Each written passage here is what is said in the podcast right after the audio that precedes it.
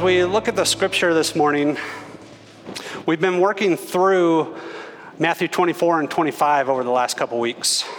And it all started with the disciples questioning what's going to happen at the end of the world? What's going to happen when Jesus takes on his kingdom? What is that going to look like? And what should they do? And Jesus responds, starting, stating what they should do. First, be careful, keep watch, as I may be sooner than you think. Be careful, keep watch, as I may be longer than you think. Now, in this passage this morning, we look at what happens when Jesus returns. So, if you have a Bible, go ahead and open it to Matthew 25. If you don't have a Bible, there is one in front of you in the pew there, and we're on page 881. Now, this isn't an easy passage. As I began doing my studying, we, uh, we got the video back up. All right, awesome. Technology. Uh, but as I started this passage and started doing the studying of it, a number of the commentators said that this is actually one of the hardest parables that Jesus teaches. It's one of the hardest things to get into. I mean, uh, just looking at it, starting with the silly, it has to do with farm animals, goats, sheep. What's that about? It starts talking about future events, eschatology, or the end of the world, as we would frame it. It also gets to a really hard subject for us as believers the subject of Jesus as judge, that there will be a judgment, that there is hell. Did you know that there are 162 references that warn of hell in the New Testament? 70 of those come from Jesus himself. So almost half of the references in the New Testament that deal with hell, that warn of hell, come from Jesus himself. However, we like to think of Jesus as love. We don't usually think of him as a righteous judge, which is funny because that's exactly what we need. We need a righteous judge. We desire justice. We seek justice. We demand justice because that is how Jesus has designed us to be. I think it's a true testament to God's existence, our desire for justice. I think that speaks to the existence of God because we demand justice. We want to see justice. And recently, you've seen this play out in recent events, framed around the idea of justice. We have racial, we have economic, we have social justice. And the idea is great because it's rooted in God. But we have to be extra, extra careful because it's easy to take something that God intended for good and pervert it and use it to manipulate people, use it for a power grab, use it in inappropriate ways. So we should reassess when we use the term justice what are we trying to accomplish? Is it what Jesus is trying to accomplish? Or is it something that we would like to accomplish for our own benefit? Now, God has created us with the desire for righteousness and for, well, actually, for justice. And it's because it's at the core of who He is. We see in Psalms 89 14, righteousness and justice are the foundation of your throne. Faithful love and truth go before you. So, righteousness and justice are at the core of who God is. And he demonstrates that through faithful love and truth. Now we see in this passage, Jesus provides the warning warning of hell, warning of what's to come, a demonstration of his love, and stating the truth about what's to come. He knows what's to come, he's sharing that with us. Be alert, pay attention, be ready. I will return, Jesus says. Jesus is stating the truth about what's to come and warning us as an act of love. Now, Alyssa and I enjoy our coffee. We're parents, we don't get a lot of sleep, so we, we love to drink our coffee. Yes. and so there was a time that I remember very vividly, and I ran this story by Alyssa, and she does not recall it, but I remember it very vividly. Jaden was very young, and Alyssa was drinking her coffee, and she had set it down on one of the trunks in our house in the living room. And I, keep in mind, I'm sitting across the room. And she had set it down to go do something else. And Jaden was very little, and he was interested, like many of our kids, what's in that cup? I must find out. So he starts moving over toward the coffee cup, starts getting closer, starts to reach out. What do I do? Jaden, no!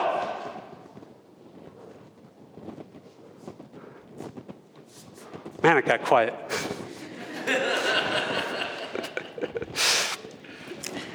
I did that to warn him because I loved him. I knew what was going to happen if he reached out and touched that hot cup. I knew the capacity of Jaden for assessing the potential danger that lied in, in front of him. And so I provided the appropriate warning stop, don't do that. Jesus knows our capacity and is providing us a warning in this passage through his word and in turn showing love. He also shows his love by delaying judgment. We see that in 2 Peter 3 9. The Lord does not delay his promise, as some understand delay, but is patient with you, not wanting to any to perish, but to all that come to repentance. Jesus doesn't want people to go to hell. He does not want them to perish. He'd much rather us repent of our brokenness and seek Him. But at some point, Jesus is going to exercise His justice. Because the purpose of His justice is to bring things back to order back into balance. We might call this restorative justice. In this case, bringing the world back to the way God intended it. We see it back in Genesis 1 in the garden. It was perfect without the brokenness that we see all around us. There will be a day when Jesus restores everything back to the way it was. And we get a glimpse of that process this morning as we study this passage. So let's jump into it. Matthew 25, starting in 31. When the Son of Man comes in his glory, all the angels with him, then he will sit on his glorious throne. All the nations will be gathered before him, and he will separate them from another, just as a shepherd separates the sheep from the goats. So we see in this passage the Son of Man. We've talked about this. This is Jesus' favorite title for himself. And I want to take you back to where we first see this.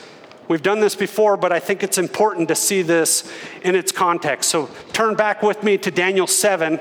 We'll start in verse 9, talking about God Himself. As I kept watching, thrones were set in place, and the Ancient of Days took his seat, speaking of God his clothing as white uh, like snow, and the hair of his head like whitest wool. His throne was flaming fire. Its wheels were blazing fire. A river of fire was flowing, coming out from his presence. Thousands upon thousands served him. 10,000 times 10,000 stood before him. The court was convened and the books were opened. Now we jump down, speaking of Jesus, in verse 13. I continued watching in the night visions, and suddenly one, like a son of man, speaking of Jesus, was coming with the clouds of heaven. He approached the Ancient of Days and was escorted before him. He was given dominion and glory and a kingdom so that those of every people, nation, and language should serve him. His dominion is an everlasting dominion that will not pass away, and his kingdom is one that will not be destroyed. So we see here that God has given dominion, authority to Jesus. And there will be a day when Jesus returns in all of his glory to sit on his throne as king over all the earth. Notice in our text this morning, it says, All nations are gathered. There is no escaping God's judgment. All nations are gathered. So, just kind of bring this into perspective. We see that Jesus demonstrates his love by delaying judgment, even warning us of his judgment. But one day he will return and exercise that judgment because to do otherwise is outside of his character. We see the judgment as described by Jesus in the next verse. Let's look at it together. Verse 33 He will put the sheep on his right and the goats on his left. Now, for some historical context, just so you guys understand, in Jesus' time and even nowadays, if you go to the Middle East, you'll see the goats and the sheep grazing together. But at night, what will happen is the shepherd will actually separate the goats and the sheep. One, because the goats are rambunctious. If you've ever seen goats, we have goats, they're pretty silly. Um, you have to build like a Fort Knox to keep them in. Uh, so they take the goats and they separate them from the sheep because the sheep are easily scared. The goats are also a little sensitive to the elements, so they move them into a more secure location, a little more protection from the elements than the sheep are. And so the shepherd is separating the sheep and the goats. Another, another title for Jesus we see in Scripture is shepherd. He's claiming it here the shepherd he is separating out his sheep, his believers, his followers, his disciples. Now, for the next section, we're going to read it in its entirety, and then we'll come back and we'll kind of compare and contrast. I think that's probably the easiest way to kind of dive into this eh, rather than dividing it all up. So let's start verse 34. Then the king will say to those on his right, Come, you who are blessed by my Father, inherit the kingdom prepared for you from the foundation of the world. For I was hungry, and you gave me something to eat. I was thirsty, and you gave me something to drink. I was a stranger, and you took me in. I was naked and you clothed me. I was sick and you took care of me. I was in prison and you visited me. Then the righteous will answer him, Lord, when did we see you hungry and feed you, or thirsty and give you something to drink? When did we see you a stranger and take you in, or without clothes and clothe you? When did we see you sick or in prison and visit you? And the king will answer them Truly I tell you, whatever you do for one of the least of these brothers and sisters of mine, you did for me. Then he will say, to those on the left, Depart from me, you who are cursed, into the eternal fire prepared for the devil and his angels. For I was hungry, and you gave me something to eat.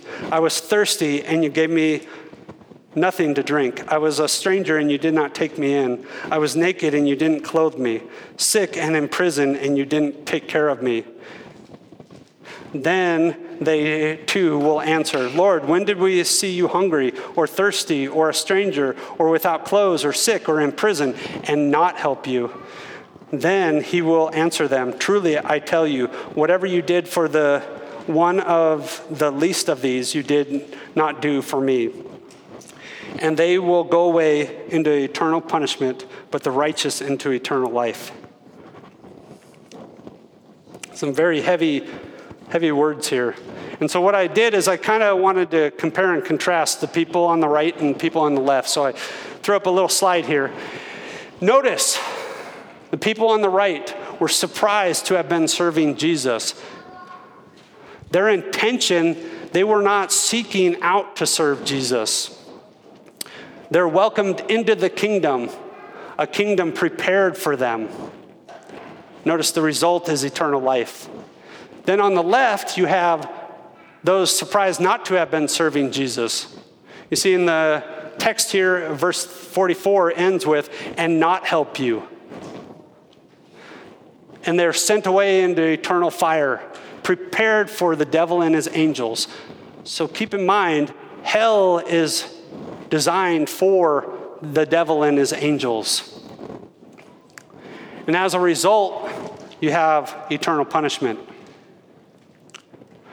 Now, if we take that and look at it, at first glance, it looks very works based, but we have to dig a little bit deeper. So we look at first, Jesus describes the people on the right as serving his brothers and sisters. And we remember, if we turn back, Jesus describes his brothers and sisters in Matthew 12, 46. It says, while he was still speaking with the crowds, his mother and brothers were standing outside wanting to speak to him. Someone told him, Look, your mother and your brothers are standing outside wanting to speak to you.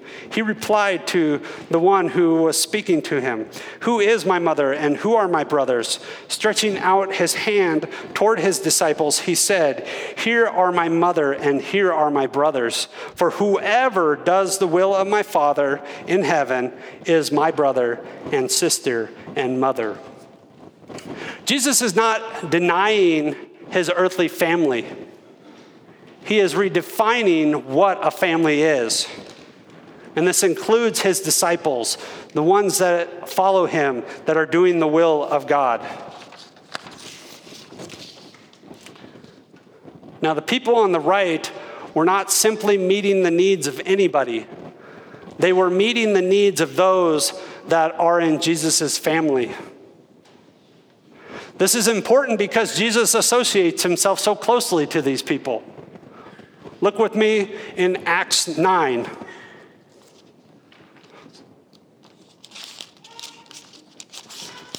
We see the story of Paul, who at this time was called Saul, on, a, on the road to Damascus. And starting in verse 1, it says, Now Saul was still breathing threats and murder against the disciples of the Lord.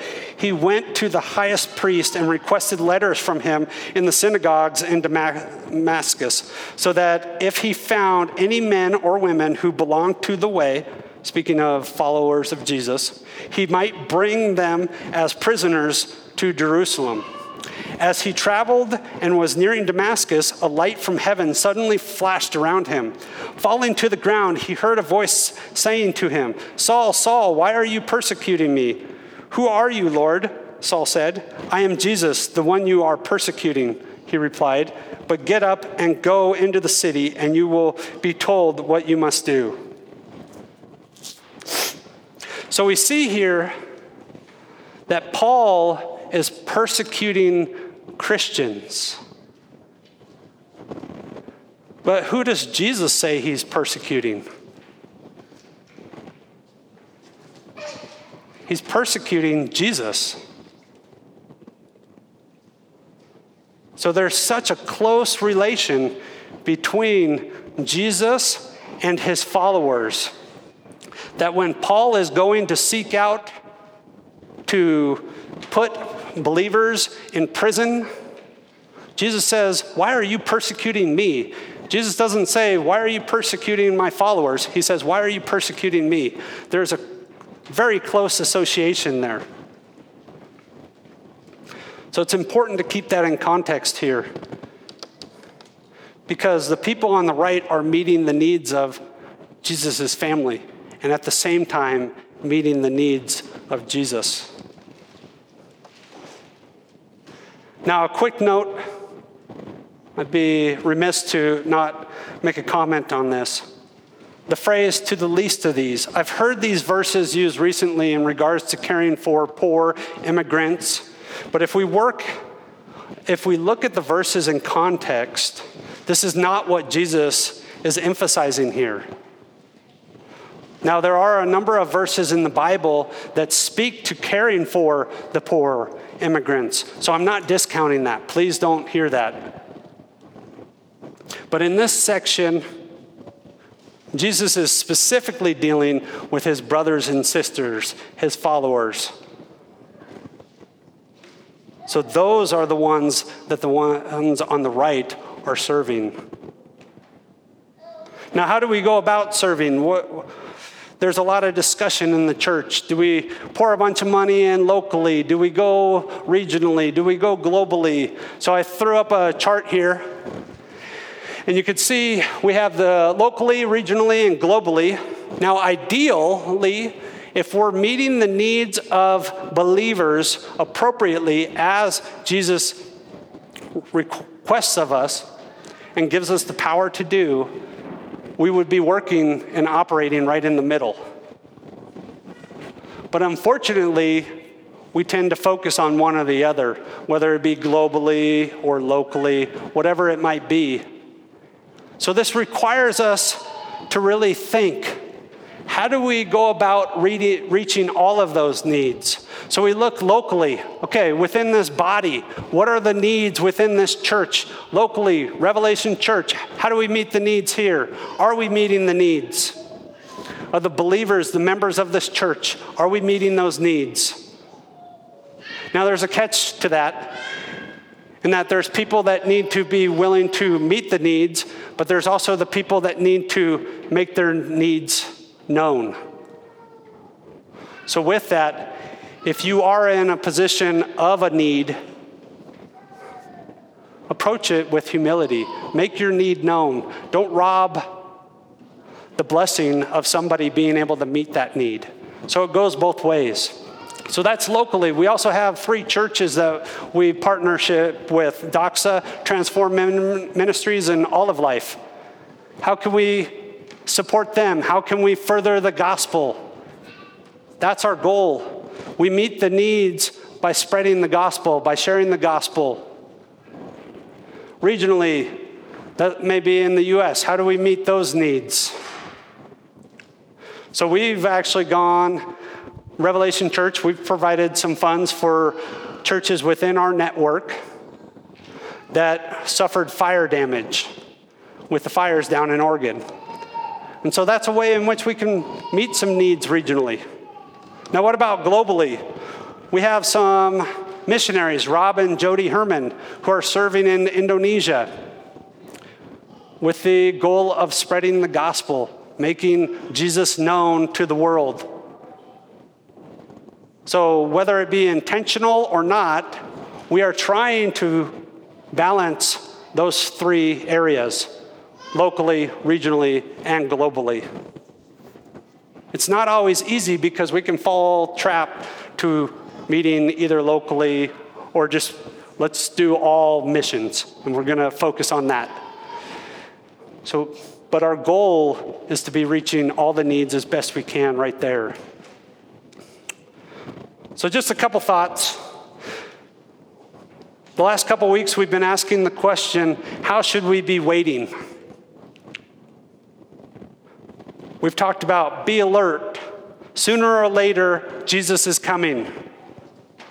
And we should not be wasting the time and resources that God has given us during this time of waiting. I know it's hard when you don't know the date or the hour of when Jesus will return, but He has called us to be ready. And so, as we study the Word, that should encourage us relight a fire in us. Through the work of the Holy Spirit, we can move forward in sharing the gospel with others, meeting the needs of other church believers. And so we also have to take heed of the warning that Jesus provides. He talks about eternal life and eternal punishment. Now, we can go into great detail about hell and what hell is. It's a horrible place. And like I mentioned earlier, it was not designed for us as humans. But there will be humans that reject Christ, that say, I don't want anything to do with him. I would rather figure out my own path, figure out my own way. And unfortunately, Jesus is warning about those people. Those are the goats. Those are the people that think they're doing good, but in fact, they're not. And when we come to this point in our passage, and we come to this point in time, the outcome is going to be permanent. There is no going back, there are no second chances. This is no place for universalism.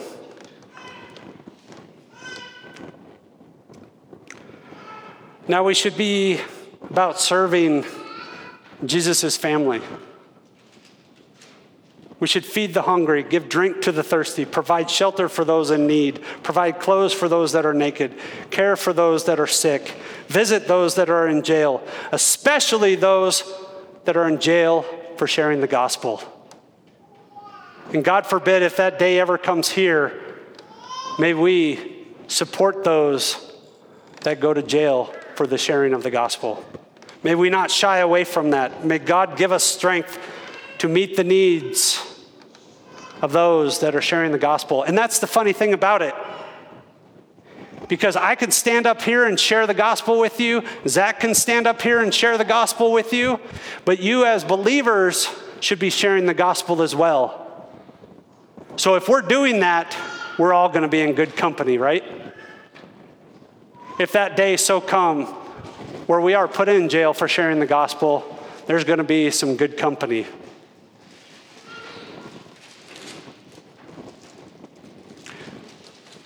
But what's interesting, and the point I want to drive home, is we can't do this on our own. We have to be dependent on Jesus. Because the people on the right that we're talking about here are dependent on Jesus. What they were doing was a natural outflowing of what Jesus has done on the inside. People on the right did what they did because they understood their relationship to Jesus in, in light of the gospel. They understood their brokenness. We see the brokenness around us, but do we see the brokenness in ourselves? A great way to see that is by the study of the Word, in prayer, seeking the Holy Spirit. God, reveal the brokenness that is inside of me. Restore me to what you want me to be, what you have designed me to be. Because once we understand that brokenness, that allows us to be empathetic toward people, to care for people, to love people. Because the people on the right didn't know they were serving Jesus, it was just a natural outpouring.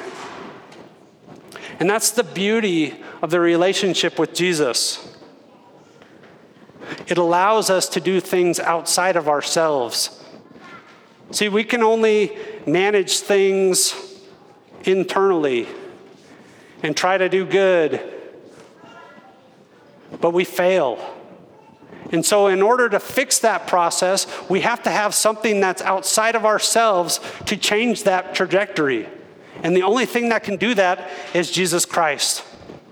So, if you're here this morning and looking for a new trajectory, if you have identified the brokenness in your own self and realize that you do fail, that you do mess up, that you do sin, what we would call sin Jesus can provide you a different trajectory. He can restore you to the way that He designed you to be. It's simply changing direction. I'm going this direction, I'm turning to Christ, and I'm saying, Christ, I am broken. Please heal me. Please help me. I want to be a follower of you. I want to be made whole. So, in turn, I can do the same for other people. But we have to understand who's really doing the changing. Turn with me to Psalms 146.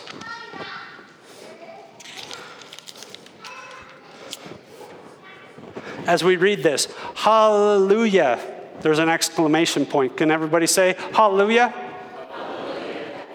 There's an exclamation point. Can we say hallelujah? hallelujah? There we go. All right. My soul, praise the Lord. I will praise the Lord all my life. I will sing to my God as long as I live. Do not trust in nobles, in a son of man. Another word would be mere mortal. Do not trust in a mere mortal who cannot save. When his breath leaves him, he returns to the ground. On that day, his plans die. Happy is the one who, whose help is the God of Jacob, whose hope is in the Lord his God, the maker of heaven and earth, the sea and everything in them. He remains faithful forever, executing justice for the exploited and giving food to the hungry. The Lord frees prisoners. The Lord opens the eyes of the blind. The Lord raises up those who are oppressed. The Lord loves the righteous. The Lord protects resident aliens and helps the fatherless and the widow but he frustrates the ways of the wicked. The Lord reigns forever. Zion, your God reigns for all generations. Hallelujah. This is where I take this and throw it on the ground and walk off. Mic drop. Uh, but yes, as we read that passage, we see who is really, who is really doing the work. It's not us. We can't do it on our own. It's God who is doing it through us. We get the privilege of taking part of that. Amen? And once we get that into the right perspective and understand that, it can be very reassuring to us. I know in studying this passage, it's reassuring to me because as I thought through this passage, I thought of a time not too long ago when a dear friend of mine lost his child before it was born. And did I meet the needs? Did I contact him? Did I reach out to him? Did I show love to him? No, I failed. I failed him. As a believer to another believer, I failed him. But that's the point. We fail. We fail all the time. But this is the beauty. We can take it right back to Jesus. We can't, we shouldn't sit there and say, I'm going to do better next time. No, run to Jesus. Because once we understand that we are fully dependent on Jesus, then we begin to understand the gospel in its entirety. Jesus died and rose again to meet our eternal need. Jesus died and rose again to meet our eternal need. We talk about meeting needs. Jesus provided our greatest need, which gives us the capacity to meet the uh, needs of other fellow believers. So please, if you hear this message and think, oh, I should donate some more money, I should spend more time doing X, you've missed it. And I pray that not be the case. Because this message should drive us to Jesus as we take inventory of how we fail to take care of one another, brothers and sisters, whether it's locally or elsewhere. Drive us to Jesus. And I would recommend doing exactly that taking inventory. Where do I spend my time? Where do we spend our resources? Do it on a consistent basis. I've been challenged. I mentioned this. I've been challenged by this passage because I know on Saturday mornings, Alyssa and I try to get together and we talk about the week. We talk about the previous week, what's coming up next week. We talk about finances. But we don't evaluate our priorities. We don't take them to God and say, God, this is what we would like to do. Please help us do that. If that's not your will, please guide us. Please lead us where we should be, where we should meet the needs. Because ultimately, we need to pray for more gospel. We need to pray for a better understanding of what we've been freed from, how we've been restored as believers of Christ. And as we do that, there will be a weight. You'll feel a weight in that process. of thinking through what are my priorities? Do they align up with God? Am I doing the will of God? But that's the beauty of it. There's good news in that. Because as we take it to God, He will reveal Himself, He will guide and direct our paths. He will give us opportunities to serve others.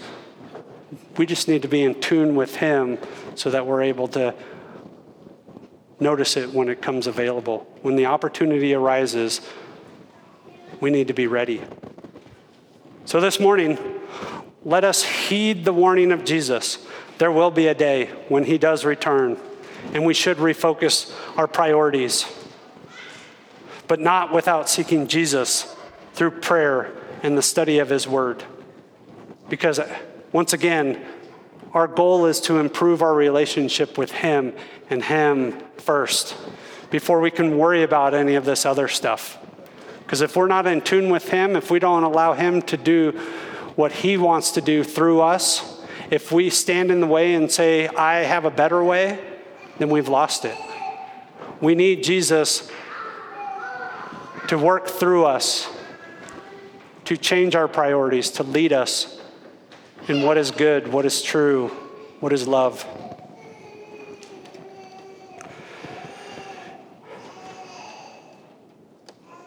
This is a heavy passage, but I hope that as we read through it, once again, it drives us to Jesus when we identify the fact that we can't meet up to these standards. not on our own. But that's where the gospel comes in. Amen? Amen. All right, so we're going to switch over to a time of communion. And as we do that, we'll come forward, take the uh, wine and the wafer, take it back to your seat, and just really, what I would like you to do and what I want to pursue is just spend time thinking about that. Spend time thinking about what God has done for us, His death and resurrection, and what that allows us to do by the power that He provides us. It's truly amazing. It's truly wonderful. And as we do this on a weekly basis, it can easily become routine. But I hope this morning this passage kind of wakes you up a little bit. Just to kind of reassess things, put things in the right perspective.